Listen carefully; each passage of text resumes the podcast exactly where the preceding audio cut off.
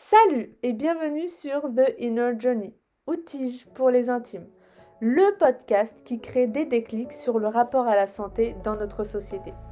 Je m'appelle Amel et je vous amène à la rencontre de femmes badass qui font bouger les choses. Retrouvez également des solo talks où je vous partage mes réflexions et également des méditations guidées.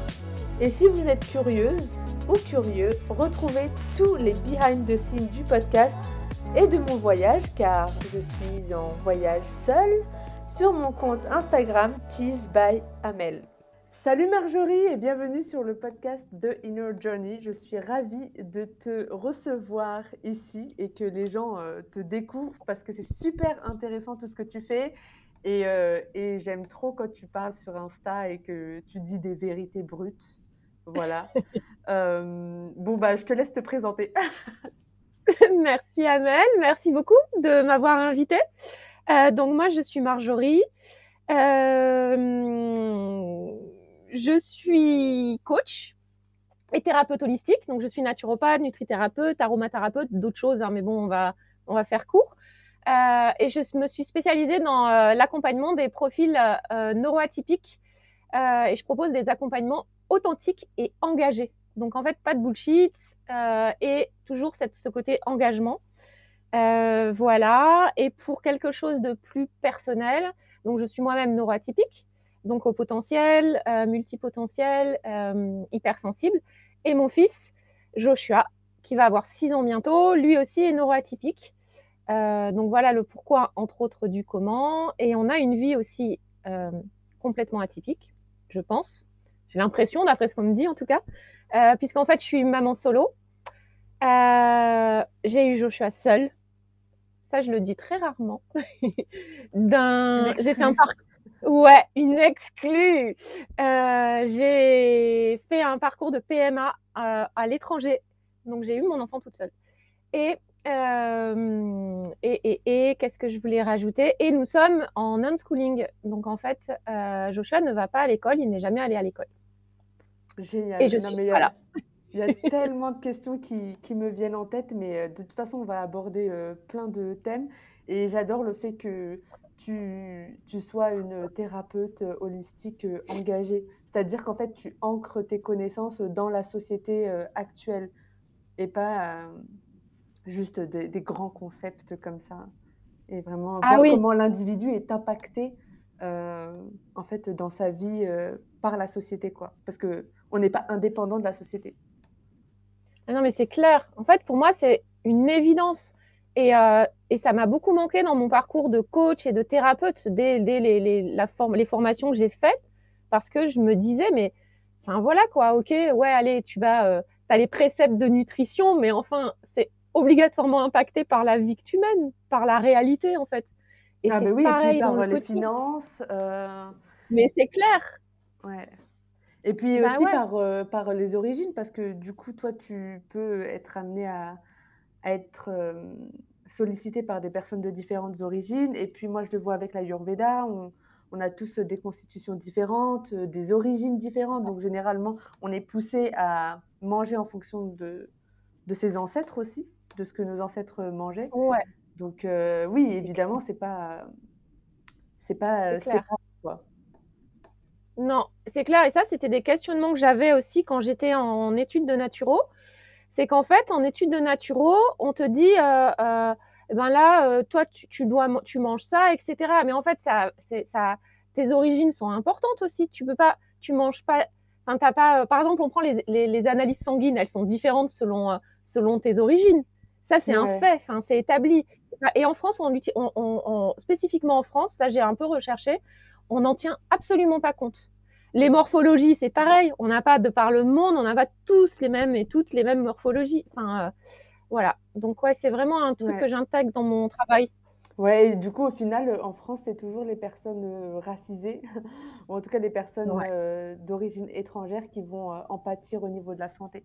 Donc, c'est pour ça que c'est super important, en fait, de, Enfin, toi, en tant que thérapeute, de pouvoir euh, aider les personnes de différentes origines et puis les personnes d'autres, enfin, d'autres avec des origines de, de, euh, de s'éduquer en fait sur le, le sujet. Mais euh, trop cool de, Ouais. de voir qu'il y a des Mmh. thérapeutes, qui, s'ouvrent à ça.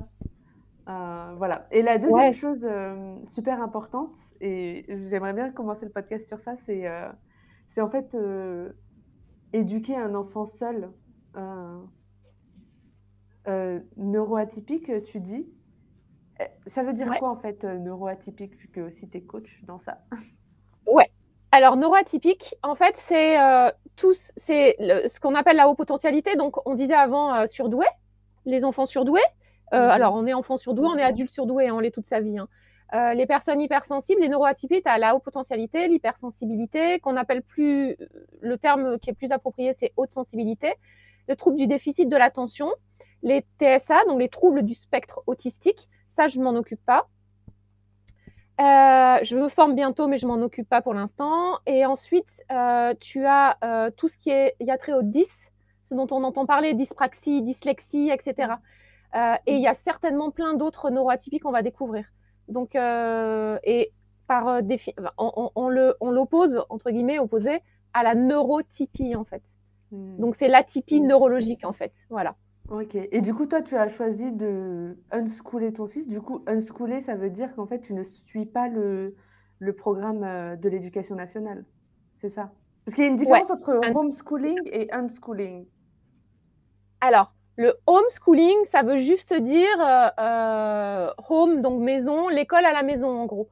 Il y a des personnes qui font donc on est tous en instruction en famille, ça c'est clair, puisqu'on a on se doit de donner une instruction à nos enfants.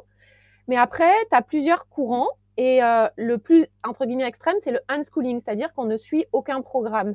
On va pas, heu, apprendre à, heu, écrire, à notre à nos enfants, on on va pas suivre le programme, en fait. L'école à la maison, c'est l'école à la maison, en fait. C'est l'école transposée à la maison. Donc souvent, tu fais exactement la même chose, mais à la maison. Donc c'est vraiment que une autre ouais, non, vas-y, pardon. Non, c'est une philosophie, le unschooling, ça va, heu, ça va intégrer quand même une philosophie de vie. Et qu'est-ce que tu réponds aux qu'est-ce que tu réponds aux personnes qui disent que ça peut aller, n'imp enfin, qu'il y a pas vraiment d'éducation, en fait, que c'est pas structuré, que l'enfant peut-être ne voit pas d'autres enfants, heu, qui fait un peu l'enfant roi, enfin, je sais pas. Mmh. C'est peut-être des questions, que tu connais? Ouais, ouais, bien sûr, bien sûr, ça c'est les premiers trucs. La socialisation, c'est le grand truc qu'on nous dit. Heu, alors déjà, je le je leur conseillerais de s'y intéresser et de se renseigner vraiment, parce que j'ai remarqué que la plupart des gens qui parlent, en fait, ils ne savent pas. Heu, voilà, ils disent des choses, qu'ils ont vues et ne c'est des choses qu'ils imaginent.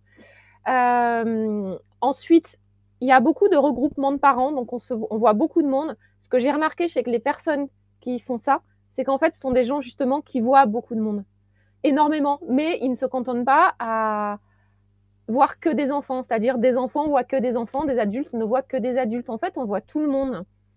Et heu, j'ai jamais rencontré une famille qui était, heu, complètement, heu, recluse sur elle-même. Et d'ailleurs, je pense que même, parce que c'est les gens qui pensent ça se fient beaucoup à l'actualité. Et dans l'actualité, dans les faits divers, il y a eu très je sais pas, j'ai cherché, hein, je suis très terre chercheuse, donc quand je dis un truc, j'essaie de chercher avant. J'ai pas vu de faits divers sur des familles, heu, en unschooling ou alors il y en a extrêmement peu qui avaient cloîtré leurs enfants ou Mmh. alors c'est vraiment dans d'autres, dans d'autres problèmes. Par contre, des enfants qui vont à l'école et où on s'aperçoit pas que Mmh. qu'il y a des problèmes, il y en a beaucoup. Ouais, c'est super intéressant Voilà. parce que moi, j'avais lu, hem, qu'en fait, l'éducation nationale, enfin, les gouvernements, ils font en le fait qu'ils qu'ils gardent les enfants par classe d'âge, en fait, ça fait qu'en fait, l'enfant, il se cantonne aux aux autres enfants. Il y a pas de il est pas ouvert à d'autres possibilités de vie s'il côtoie que s'il côtoyait, heu, des enfants, heu, plus grands ou, heu, des adultes.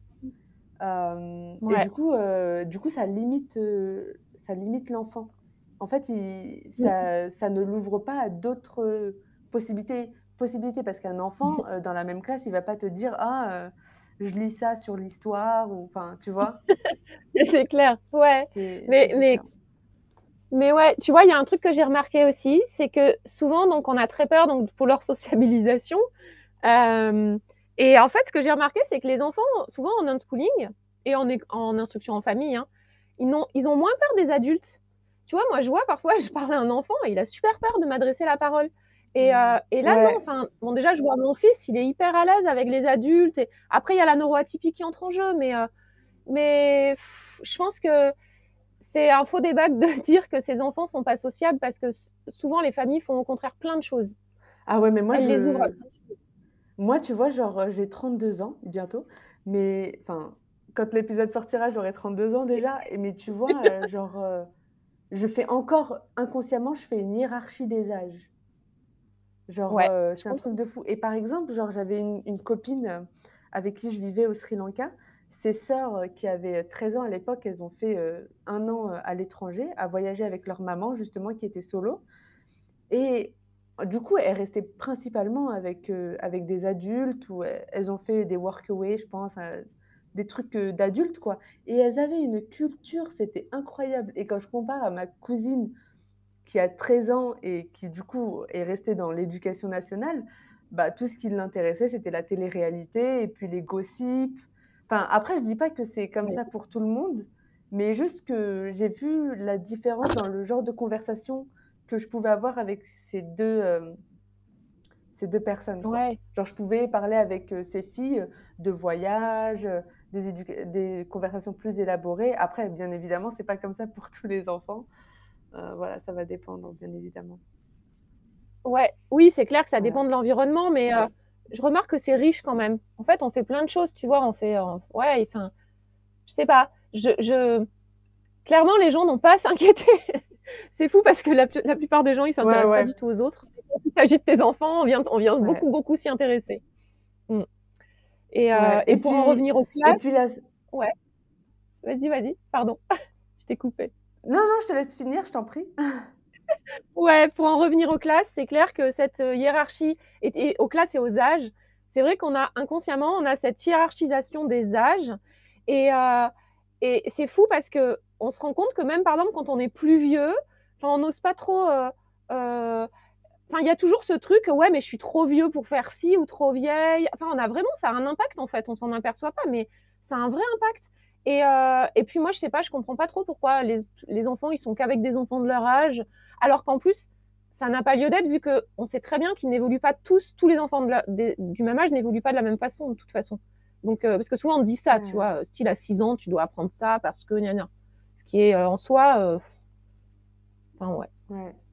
Non, mais en plus, c'est génial parce que, parce que moi, je me pose beaucoup de questions sur la parentalité, euh, l'éducation des enfants. Bon, j'en ai pas, mais euh, j'aimerais bien en avoir euh, un petit peu, plus tard. Et j'ai l'impression que parfois, c'est la société qui veut prendre nos enfants, qui veut les éduquer pour nous, surtout quand on voit qu'ils veulent enlever l'école à la maison, enfin, qui veulent en fait de plus en plus de, de contrôle sur le, l'enfant euh, et ils utilisent la religion en fait. Ils disent que, enfin, la religion, ouais, les religions et, euh, et dire qu'en fait il peut y avoir de l'extrémisme. Enfin voilà, utiliser la peur pour qu'en fait euh, ils puissent brainwasher l'enfant comme ils veulent et le couper mm. de toute spiritualité, hein, parce que l'éducation nationale n'aime pas du tout la méditation, par exemple. Ah mais non, mais tu as vu, je sais, sais pas si tu as vu dernièrement, euh, il y a des groupements, dont la Ligue des droits de l'homme, de l'homme, qui et, des associations de parents qui, qui ont euh, fait remonter une info au, ministère de l'éducation, comme quoi euh, il y avait des ateliers méditation dans certains collèges et que c'était extrêmement dangereux pour l'esprit critique des enfants. Et là, moi, je me dis, mais c'est dingue parce que, mm. en fait, à l'école, on, on te on t'enseigne des choses et on te, on t'enseigne une façon de penser et on développe pas du tout ton esprit critique en fait. Moi, je me souviens très bien quand j'étais aussi à l'école, c'était ça. On te disait, je me souviens que j'étais nulle en éco, mais j'ai compris pourquoi j'étais pas nulle en économie en fait. C'est que j'avais pas, je, je pensais pas la même chose. Donc on me demandait de me taire tout le temps. Et, mm. euh, et, c'est dingue. J'ai trouvé ça dingue qu'on puisse interdire la, méditation où il y a plein d'autres choses. Hein. Mais non, mm. clairement. Euh, ouais, c'est, c'est, euh, il faut apprendre ce qu'on doit apprendre. Et euh, pour moi, c'est vraiment pour euh, façonner des personnes plus tard, pour correspondre à quelque chose plus tard et pour. Enfin, on voit bien que maintenant, il faudrait apprendre à nos enfants à deux ans et demi à écrire et à lire. Est-ce que tu comprends? Enfin, je le vois comme un, comme une envie d'aller engraisser quelque part des grandes sociétés. Et enfin, tout ça pour moi, c'est que, c'est que de l'économie et, et euh, c'est dans un esprit capitaliste. Ouais, ouais, non, mais euh, c'est, euh, c'est, dingue, ouais. Ok. Et je voulais te, te, te poser une question, mais du coup, elle est, elle est passée. je l'ai oubliée. Euh, par rapport à, à est-ce qu'il y a de ah voilà c'est ça est-ce qu'il y a de plus en plus de familles qui considèrent l'unschooling? Et surtout euh, en- depuis la crise Coco c'était ça ma Alors, question ouais. est-ce que tu as remarqué En un fait, il y a, changement? Ouais. Alors, il y a de plus en, il y a beaucoup plus de familles, bien sûr, qui se sont inscrits en instruction en famille. Il y a- C'est vrai qu'il y en a eu beaucoup par rapport au, au- au- au- au port du masque, etc., dans les écoles. Euh, par contre, en unschooling, euh, c'est comme c'est vraiment différent. Les personnes qui font du unschooling, c'est vraiment une philosophie de vie. Donc, c'est avec des convictions. Il y a d'autres choses derrière. C'est pas uniquement parce que là, dans ce problème-là, on a envie d'enlever nos enfants.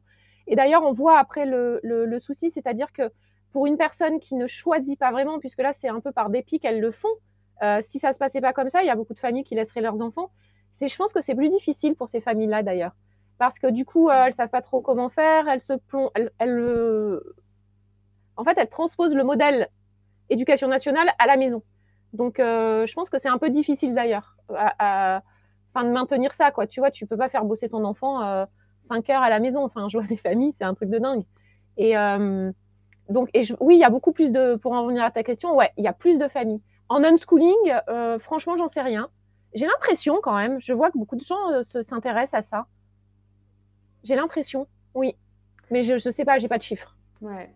Et euh, mais je trouve que c'est super chouette et je pense qu'au moment où j'aurai des enfants, ça, ça sera un peu plus euh, développé. Je suis tellement contente de ne pas avoir eu d'enfants euh, avant, surtout avec la crise Coco. Je, enfin, franchement, euh, super, euh, franchement, Mm. admirative des parents et des mamans qui, qui font beaucoup pour leurs enfants et que ça doit, ça doit pas être facile en ce moment.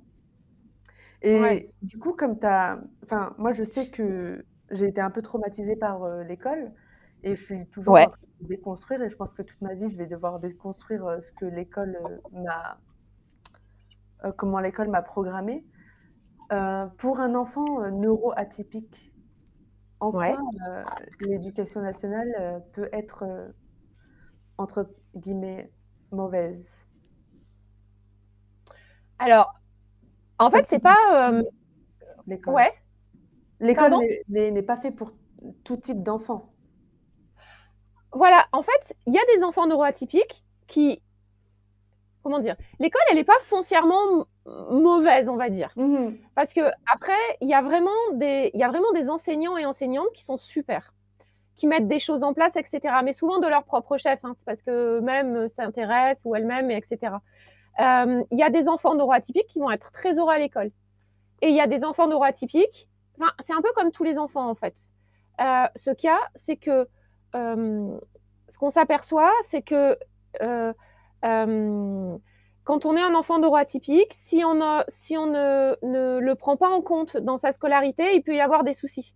Et ça peut se déclencher du jour au lendemain. Il y a plein de parents, par exemple, moi je suis sur des groupes comme ça et en fait, du jour au lendemain, l'enfant est ado et puis il a plus du tout envie d'aller à l'école. Heu, ensuite, ce sont des enfants par exemple, les enfants qui sont hypersensibles, ils vont ressentir, heu, plus fortement les émotions et ça va être ça peut être difficile, tu vois? Et ensuite, c'est surtout pour respecter le rythme le rythme des enfants, tu vois? L'instruction en famille, c'est quand même vachement bien pour, ouais, ça respecte le rythme et l'apprentissage des enfants et les enfants neuroatypiques, par exemple, ça peut être et puis encore encore pire quand il y a un trouble du déficit de l'attention, ça peut être des enfants qui sont totalement incompris, qui vont pas rester moi, mon fils, par exemple, il peut pas rester en place et dans une classe, on va lui dire tout le temps: «Tais-toi», même même les gens autour de nous, ils lui disent tout le temps ça: «Tais-toi, reste assis, reste tranquille» et cetera. Alors qu'à la base, c'est un enfant, il a besoin de bouger et après, en plus, il est neuroatypique. Donc, hem Mmh. en fait, en soi, c'est clair que la façon dont l'école est enseignée en France, c'est pas fait pour les enfants. C'est pas fait pour les humains, quoi. Tu vois, on te demande de rester, heu non, mais c'est clair, c'est vrai quand tu y penses. Il y a d'autres, d'autres endroits où c'est pas fait, c'est pas comme ça. Hein. Ouais, ouais. En Finlande, ils vont à, en Finlande, ils vont à l'école qu'à partir de 7 ans. Mm. Tu vois? Ouais, ouais. Non, mais, euh, non, mais c'est super euh, intéressant et en plus, euh, tu m'apprends pas mal de choses. Et du coup, toi, tu t'occupes de ton enfant toute seule. Et, Ouais. et ça aussi, c'est un autre truc que j'ai découvert cette année. Euh, je me suis dit, en fait, on on on met trop de de de pression sur les parents. Déjà, la société, elle est là à Ouais, blâmer les parents si l'enfant fait quelque chose de mal. Mais en fait, l'enfant, il il n'est pas élevé que par les parents. Il est élevé mais c'est par clair, toute la société, par tous les gens mais c'est qui clair. avec qui il interagit et heu, il est soumis au same same au même paradigme, que que les parents Mais ouais, et clair. et du coup, hem, je me dis En fait, l'enfant, il il devrait être, heu, éduqué, enfin «éduqué» entre guillemets, par en fait toute la communauté, Mmh. et une communauté, si possible, choisie et du coup, toi, tu tu vois ça comment? Vu que tu es dans le dur, tu es dans l'expérience? Bah, clairement, ce que tu dis ce que tu dis, c'est-à-dire qu'en fait, on te reproche tout, c'est-à-dire que tu es responsable de tout ce qui va mal. Quand ça va mal, c'est toi, mais on te donne absolument pas les moyens que ça aille bien. Mmh. Donc, heu, en fait, tu as que, voilà, que les inconvénients et heu et ouais, clairement, moi, je pense qu'un enfant, hem, ouais, il est pas élevé que par, heu, enfin, que par ses parents. Sinon, il faudrait que, heu, si c'était que ça enfin, c'est rigolo parce que ça en revient à la socialisation, du coup. En fait, on te dit que, heu, on te reproche si jamais il y a des choses qui vont mal, mais qui proviennent de la société, qui sont des problèmes systémiques, mais en même temps, on te dit: «Oh là là, mon Dieu, faites attention à sa sociabilisation», tu vois? Donc heu, c'est n'importe quoi. Mais c'est ça, hein, notre société, de toute façon, elle te elle te fait que elle te souffle que le chaud, le froid, le chaud, le froid, hein Ouais, et en fait, oui, pour moi, hem, bah, on n'est pas fait pour, élever tout seul dans notre coin notre enfant. En plus, on te demande on te dit de faire le contraire, mais l'entraide notamment dans nos sociétés, hein. Là, je parle vraiment de nos sociétés, européennes, tu vois? Avec quelques bémols pour, des les pays scandinaves. Mais, heu, dans nos sociétés, on est vraiment, heu, dans des enfin, spécifiquement en France, je connais vraiment bien que la France, on est hyper individualiste. Heu, si tu choisis un parcours qui est différent, on te dit que de toute façon, bah, tu l'as choisi, hein. Donc heu, bah, voilà, hein, c'est bon maintenant. Tu as eu ton enfant toute seule? Eh ben, vas-y, hein, maintenant, c'est bon. Tu vas pas venir te plaindre non plus. Non mais c'est c'est n'importe quoi, en fait. Ouais, ouais. Non, mais c'est c'est fou parce que, genre, il y a il y a quelques semaines, j'en j'en ai voulu à mes parents de m'avoir mise, en fait, dans dans dans une, heu, dans un entourage toxique. Pas un entourage familial, un entourage, heu, voisin, heu, école, qui, parce que pour moi, ça a été, a assez difficile, l'enfance, à l'école et et autour. Ouais, donc ouais, j'en ai voulu à mes parents, mais bon, bien évidemment, c'est pas de la faute de mes parents, hein, ils ont fait, heu, comme ils pouvaient. Mais c'est pour les personnes qui nous écoutent, juste de savoir qu'en fait, heu, ils ont été impactés par, heu, beaucoup de choses et que parfois on peut on peut se remettre tr trop, hem, trop la faute sur soi-même. De se dire qu'en fait, si on croit pas en mmh, nous, c'est parce qu'on est nul. Sauf qu'en fait, il y a des choses dans notre enfance qui ont fait qu'on pensait qu'on était nul, heu, donc heu, mais c'est clair, mais c'est clair. Tu vois, ce matin, j'ai fait un post là sur, heu, je partage un peu ce que je vis avec mon fils et heu, toujours en relation aussi avec, heu, avec, les privilèges, l'oppression, enfin et et et ce que je fais en tant que en tant que coach et en fait, je montrais, des exercices que je faisais avec lui et je disais: «Mais là, je vais pas privilégier les courses» parce que c'était le sport qu'on allait faire ce matin, mais je vais privilégier, un parcours de de relais comme ça on est on travaille en ensemble. Parce qu'en fait, on a même plus on a on on se rend même plus compte de l'impact de ces petites choses. On est dans une société de compétitivité, de de on est dans une société de compétition et de punition-récompense mmh, et le fait de faire tout le temps, heu heu, des courses, de se mesurer tout le temps aux autres, ben ça, tu vois, après, ça a ses impacts de se comparer, de se trouver nul et cetera, parce qu'on va pas réussir et ça, je trouve que déjà, en prendre conscience et voir qu'on peut changer ça en changeant notre façon d'être avec nos enfants. Mais attention, ça vaut aussi pour les gens qui ont pas d'enfants. c'est pas parce que tu n'as pas d'enfant que tu n'es pas impacté, parce que tu côtoies d'autres personnes. En fait, on est tous reliés. Hein.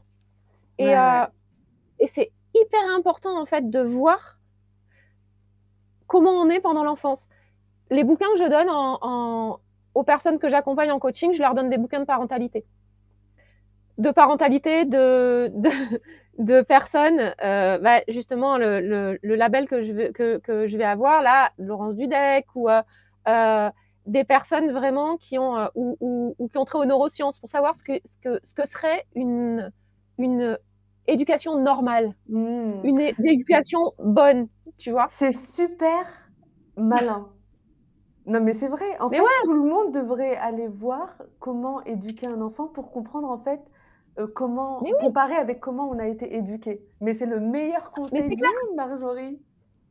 Mais en fait, c'est clair parce que tu vois, moi, on me disait toujours, mais euh, ouais, euh, en coaching, travaille ton enfant intérieur, travaille ton enfant intérieur. Mais si tu sais pas comment tu, comment serait une certaine normalité. Enfin, tu vois, il y a des gens, ils sont encore, ils pensent encore que qu'il faut être ferme avec les enfants, mais c'est des conneries, ça. Faut pas être ferme avec les enfants. Il y a que l'amour qui compte, en fait. Ouais, ouais. E, exactement. Mm. Même Einstein le disait. Mais bien sûr.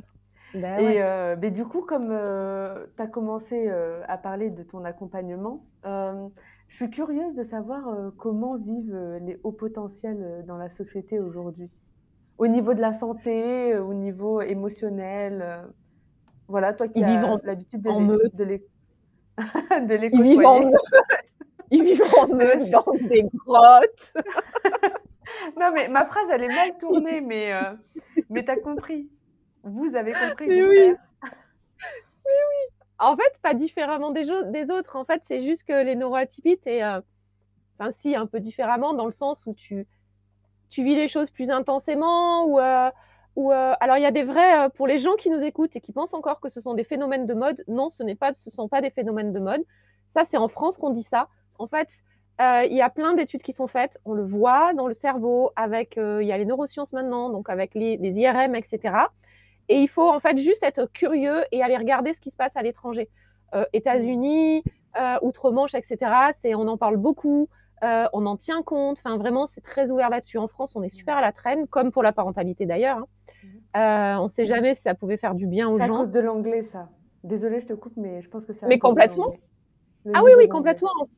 Complètement, parce qu'en en fait, il y a beaucoup de gens qui ne, qui ne vont pas voir les études qui sont faites en anglais. Ouais, et moi, je me suis euh, même euh, là, là, euh, genre il y a quelques jours, parce que j'ai rencontré un Néo-Zélandais, mais il a quitté son pays depuis 18 ans. Du coup, le monde is his playground, tu vois, genre il ne vit plus en fonction des, des règles de son pays. Du coup, il s'est ouvert à toutes les autres règles. Alors que moi, c'est comme si j'étais toujours rattachée à la France. Je faisais tout toujours pas par rapport à la France, tu vois. Je suis encore les règles de la France. Et mais du coup, euh, ouais, aller voir en fait ce qui se passe à, l'international pour s'ouvrir à d'autres choses. Mais oui. Ouais, et puis maintenant, euh, maintenant, euh, enfin, on a quand même des traducteurs en ligne. Oui. Donc bon, on n'a pas vraiment d'excuses, quoi. Si on a envie de le faire et si on a envie de le faire, on peut le faire. Et c'est clair que comment vivent les, ce que tu me disais, ouais, c'est en fait, on comment ils sont impactés au niveau de la santé, euh, psychologiquement? ouais. Est-ce qu'ils changent de boulot toutes les semaines? Alors, en fait, c'est pareil. On peut faire... Alors, on ne peut pas faire de généralité. Si tu veux, même dans la neuroatypie, on est tous euh, différents dans sa différence.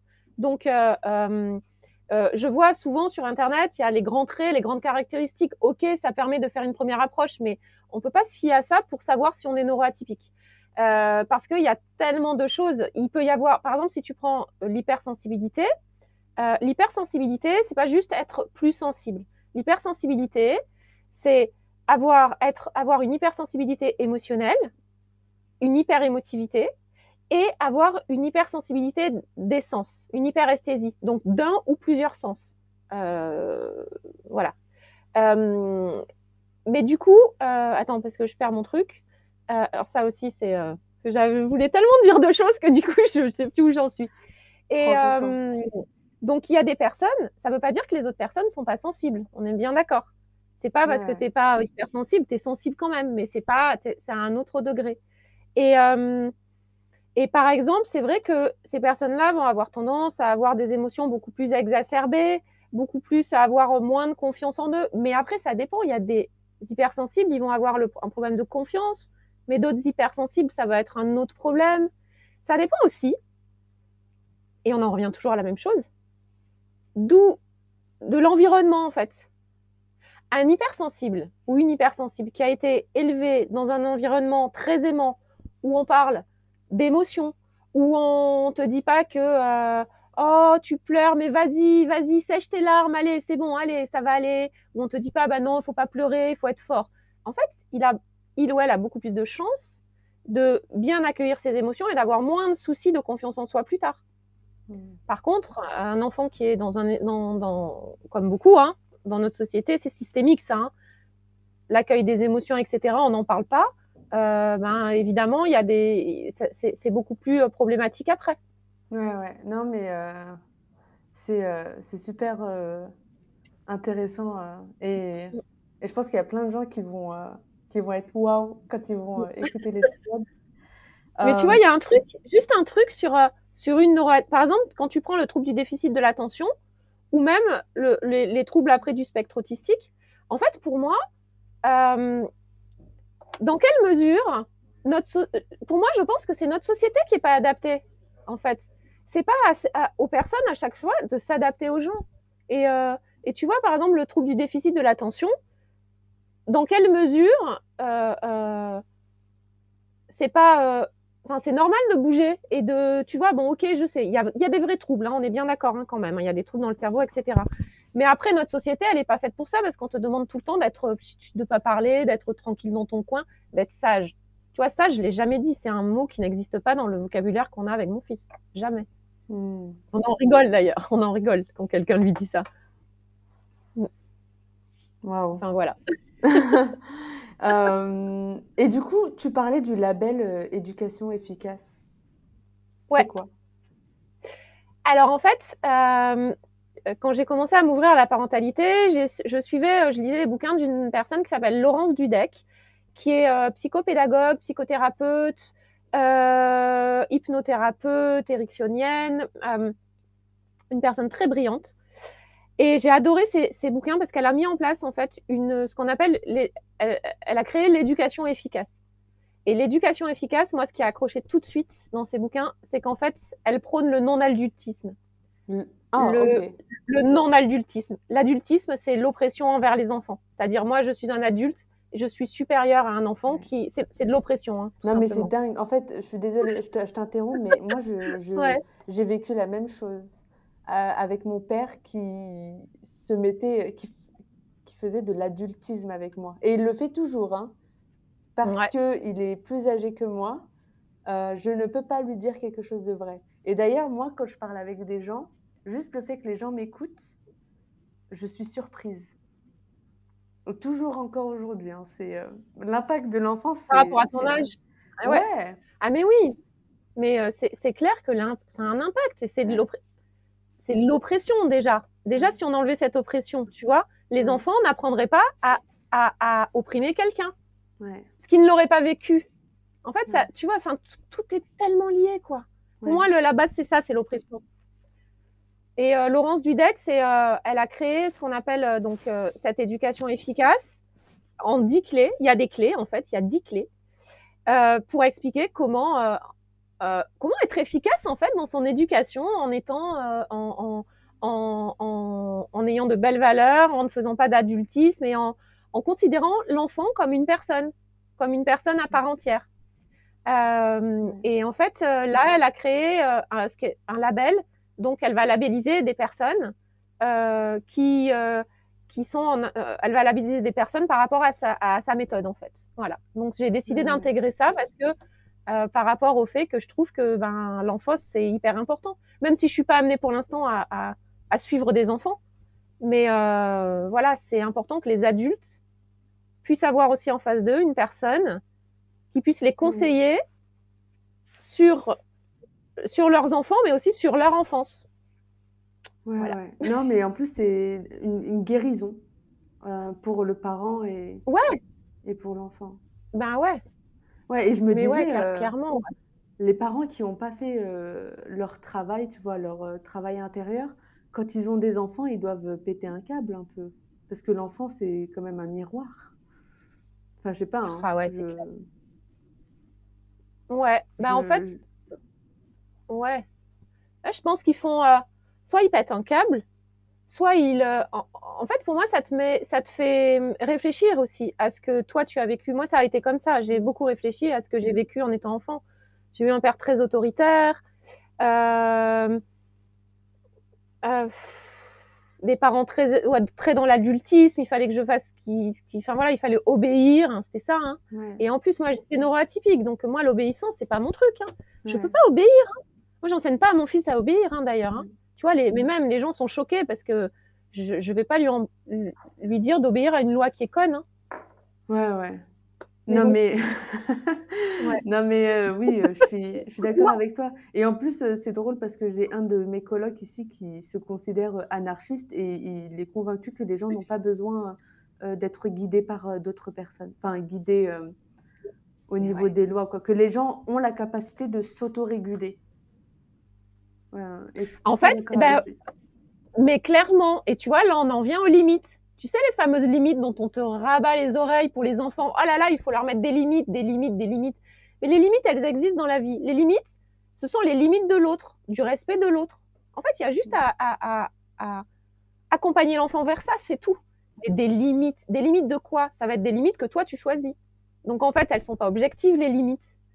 C'est Ouais, heu, tu vois, je vois ma mère, elle déteste qu'on saute sur son lit. Sur son lit, donc sur le sur le lit, mais pas spécialement sur son lit. Mais en fait, c'est elle parce qu'elle a des peurs. En fait, on en vient aussi là, hein. C'est des peurs derrière, des croyances que ces personnes-là tirent aussi de leur enfance. À un moment donné, il faut commencer au début, hein. ouais, ouais. Non mais heu, super, heu, super, heu, intéressant et quand j'ai vu que sur Instagram que tu avais mis, que tu suivais le label, éducation efficace, je me suis dit: «Waouh, il y a des choses en fait qui se mettent en place, heu, dans la société». Ça bouge quoi, pour, Ouais, c'est heu, clair. Il y a pour le plein de choses. et hem et on va vraiment vers, autre chose quoi, clairement.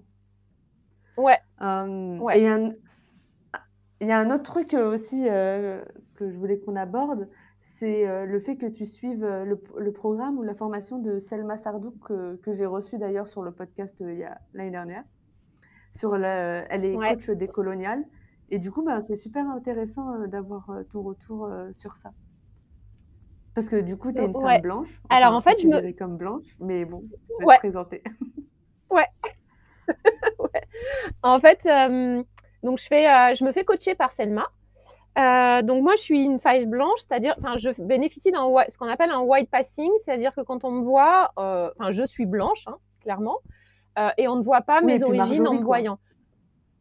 Je m'appelle Marjorie, en fait, mais mon nom, c'est Bessaï quand même. Mais c'est vrai qu'on me voit que comme Marjorie, donc on souvent, on voit pas mon nom. Et hem, en fait, mon nom, c'est, c'est Ben Saïd et c'est, voilà et et c'est c'est ça peut être arabe ou ça peut être juif et moi, mes origines, mon grand-père est, hem, bah, pour le coup, lui, il s'appelle Areski, hein et il est il est, il est algérien, il est algérien, berbère, donc mon père aussi et et aussi des origines, heu, espagnoles et juives aussi. Ça, c'est du côté de mon père. Ma mère est française. Et heu, pour moi, il y a toujours eu ce truc de choc des cultures quelque part. Et ça m'a toujours vraiment passionnée. J'ai fait des recherches, plein de recherches, donc j'ai découvert que, exemple, mon arrière-grand-mère s'appelle Hadja Zemouri, j'ai mon grand-père s'appelle Mohamed, non Ahmed, enfin et et moi j'ai mais j'ai cette peau qui est enfin je suis blanche quand on me voit. Alors j'ai les cheveux un peu plus normalement j'ai les cheveux un peu plus foncés, hein, mais heu et c'est vrai que j'ai eu beaucoup de dans ma vie, j'ai, j'ai eu quand même parfois du mal à accepter ça. Je l'ai renié parfois, hem, parfois très fortement même, hein, en étant, raciste.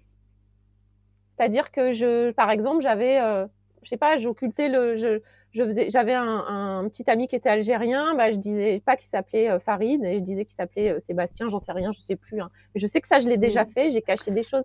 Enfin voilà, c'était vraiment, heu C'est et intéressant du coup, parce moi, j'ai eu besoin hem Ouais. Parce qu'en fait, les gens, ils ils peuvent avoir tendance à penser que genre, être admettre, qu'on a été raciste ou qu'on est raciste, c'est quelque chose de grave. Mais en fait, déjà, c'est juste, heu, amener de la lumière sur ses parts d'ombre et aussi, on est tous un peu racistes, quoi, à différents Ouais. degrés parce qu'on on a vécu dans une société raciste. Donc complètement. c'est juste pas possible de ne pas avoir été impacté, heu, sur ça. Genre même moi, je suis raciste, sur, quelques trucs. Genre, par exemple, j'ai une amie, une très bonne amie, heu, qui est chinoise. Et ben, avant de la connaître, je voyais un peu les Chinoises comme des femmes, toutes mignonnes, naïves, heu, qui qui ne savent pas se défendre et en fait, dès que je l'ai rencontrée, on elle a commencé en fait à me partager, heu, de manière vulnérable, hem, comment elle était perçue, que ça lui faisait du mal et qu'en fait elle est pas du tout comme ça. Vu que j'ai bien vu qu'être elle voyage toute seule, en mode badass et et du coup, bah, moi ça m'a aidée à me à me déconstruire et je continue à me déconstruire sur plein de choses. Mais c'est super, intéressant en fait, d'accepter, heu, cette partie, heu c'est clair. qu'on qu'on a hérité à cause d'un d'un système, Ouais, complètement, divergent, enfin mauvais. ouais. Voilà. Ouais, c'est clair et les gens ont beaucoup de mal à accepter ça, en fait et c'est pour ça qu'il y a beaucoup de soucis. Mmh. Moi, je vois quand je partage sur l'oppression, sur les privilèges et cetera et notamment dans le milieu du développement personnel parce que c'est un milieu où c'est bourré, heu, de de de de de comment dire? Enfin, les gens ne n'arrivent pas à voir, qu'ils qu'ils peuvent être racistes, qu'ils ont des privilèges et cetera. Ils se cachent derrière le, heu: «Mais non, mais moi en fait, heu», tu vois? Dans le côté bisounours: «Mais non, en fait, moi je vois pas les couleurs, machin et cetera». C'est très présent dans le domaine du développement personnel et c'est pour ça, en fait, que j'ai voulu faire, cet accompagnement avec Selma. Parce que d'abord pour moi, pour me rapprocher de mes racines aussi, parce que je travaille sur ça avec elle, en transgénérationnel, tout ça et et en plus pour me déconstruire sur, heu, sur, heu, sur les choses que j'ai encore, parce que je me déconstruis depuis longtemps, mais on est tout le temps en déconstruction et je trouve que c'est hyper important pour justement faire un travail, heu, comme tout à l'heure je te disais, revenir à la base en fait, de l'oppression qui pour moi est le problème, majeur du monde et du coup, et aussi déconstruire mon travail. Là, par exemple, on travaille sur les outils du coaching que j'utilise. Mais c'est dingue parce qu'il y a enfin c'est fou quoi, tu vois? Il y a y a en fait ces outils-là il y en a plein qui sont impactés par le colonialisme.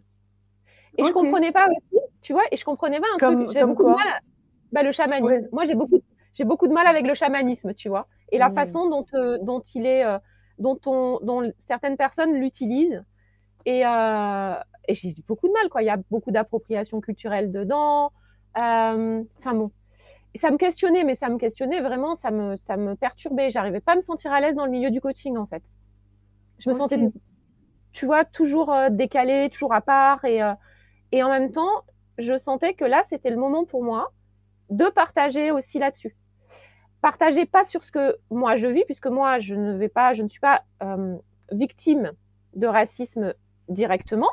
En fait, c'est ça, hein, les personnes si ne après parfois se posent en en en en porte-parole. En fait, il faut faire attention à ça.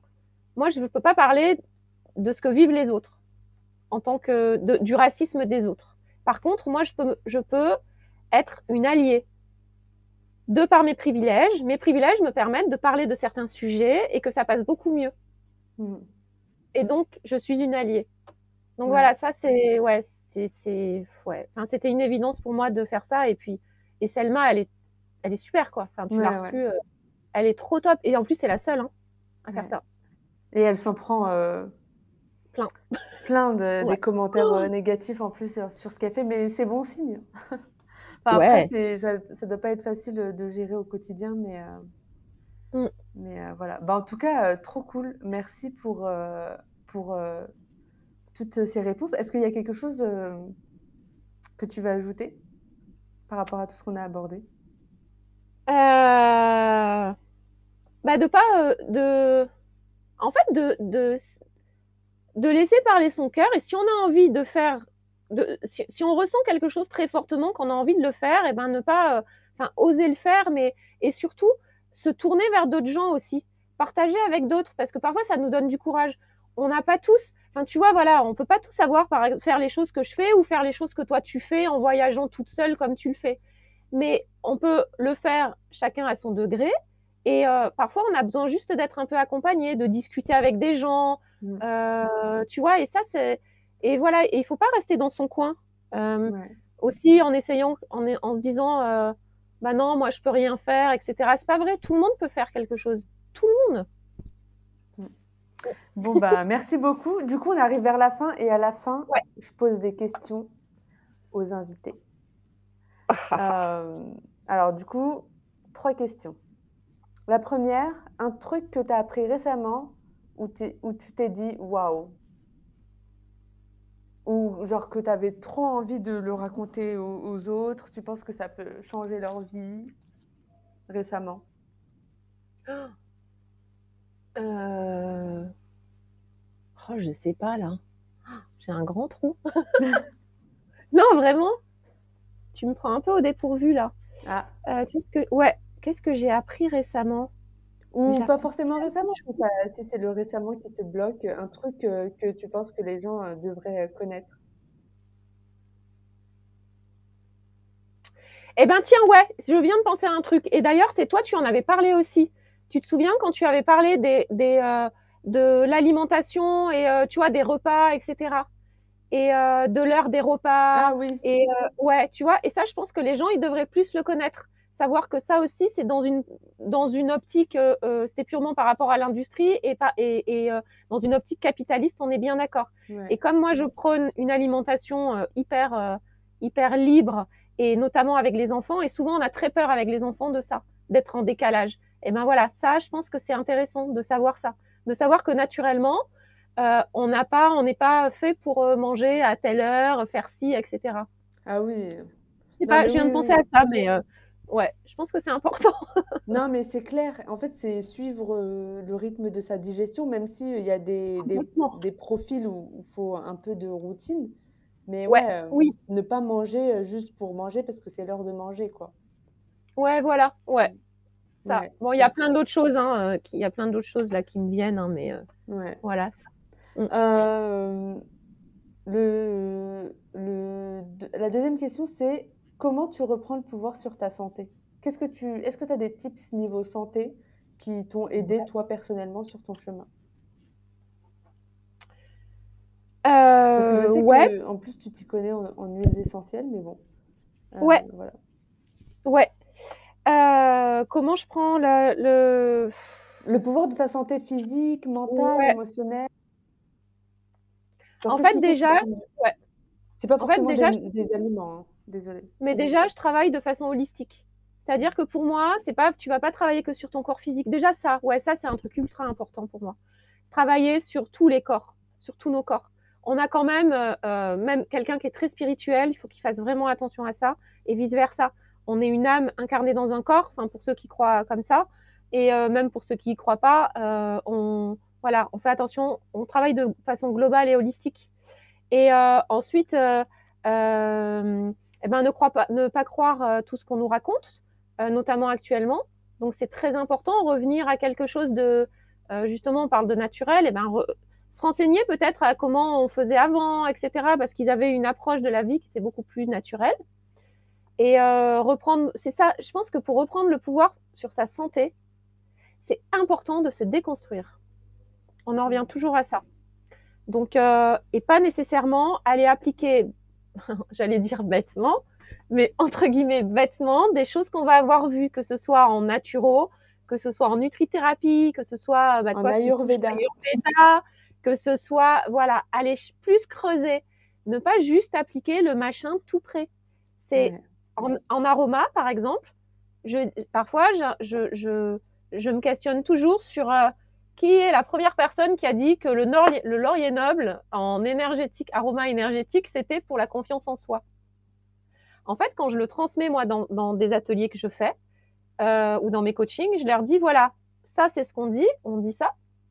Mais après, si vous détestez le laurier noble, vous n'allez pas l'utiliser, c'est ridicule. Donc, allez chercher l'huile qui va vous convenir. Faites confiance à votre intuition aussi, c'est important. Voilà. Ok, merci. Et la dernière question, avec, avec quelle personnalité tu dînerais? Trois personnalités maximum. Trois, Ouais. Célèbres ou pas? euh, morte ou vivante? Euh, ah, attends. hein. Alors, j'ai un truc, c'est que j'en- je suis pas suiveuse en fait. Moi, j'encense très peu de monde, donc c'est difficile pour moi ce genre de questions. Euh, Mais maintenant, Une personne qui t'inspire, quoi. Voilà. mais j'ai très peu de gens qui m'inspirent en fait. C'est ça qui Mhm. est. euh, j'ai très peu de gens. Non, mais alors, je vais dire un truc, mais c'est tout con. Mais moi, j'adorerais par exemple dîner avec Justin Bieber. Je te jure, j'ai une passion pour ce mec. Ah ouais? Ok, je m'y attendais trop pas. Mais ouais, non, mais parce que moi, j'aimerais bien savoir comment on fait pour être Justin Bieber et pour vivre. Comment on vit, quoi. Hmm. Tu vois, comment ils vivent tous ces gens. Euh, ensuite, il y, a, euh, euh, il y avait un mec, Stephen Hawking, Mhm. Hawkins, tu vois. Ça, ouais, j'aimerais beaucoup. Je, je suis très. je suis très admirative. Je suis très admirative des gens qui sont très, très, très, très, très intelligents. Einstein aussi, j'adorerais. Et, euh, et, et qui sont cultivés aussi. Les gens qui sont super cultivés, moi, ça me. Waouh. Ouais. Bon, bah voilà, Ouais. t'as trouvé les, Et- les trois Et personnes. Justin Bieber Et Justin Bieber. Mais Donc, euh, un repas, je crois qu'il est très Justin intelligent, ce mec. Justin Bieber, Einstein et Stephen Hawking. Ça peut Voilà. être euh, sympa. Ouais, j'ai pas dit de femme. Il y en a plein, en fait. hein. J'aurais dû dire une femme. Il y a plein de gens, hein, mais. Ouais, c'est Ouais. assez intéressant. En plus, moi, euh, je crois que dans tous les invités, il n'y en a aucun jusqu'à présent qui a Ouais. cité de femmes. Mais si j'ai une femme que j'adore, que je kiffe depuis toujours, Allez. et je lisais ses bouquins, c'est Alexandra David Mills. C'est vraiment, euh, c'est une exploratrice? Hmm. Tu la connais? Non, pas du tout. Ah bah toi, je pense que tu t'adorais. Elle est, ouais. Et euh, c'est l'archétype de l'exploratrice Ok. et euh, de l'aventurière et voilà. Alexandra David Mills, je me souviens que je lisais ses bouquins quand j'étais ado et, euh, et je me voyais faire plein de choses et aller de par le monde, tout ça et voilà. Ah, bon, bah, j'irai euh, me renseigner. Merci. Ouais.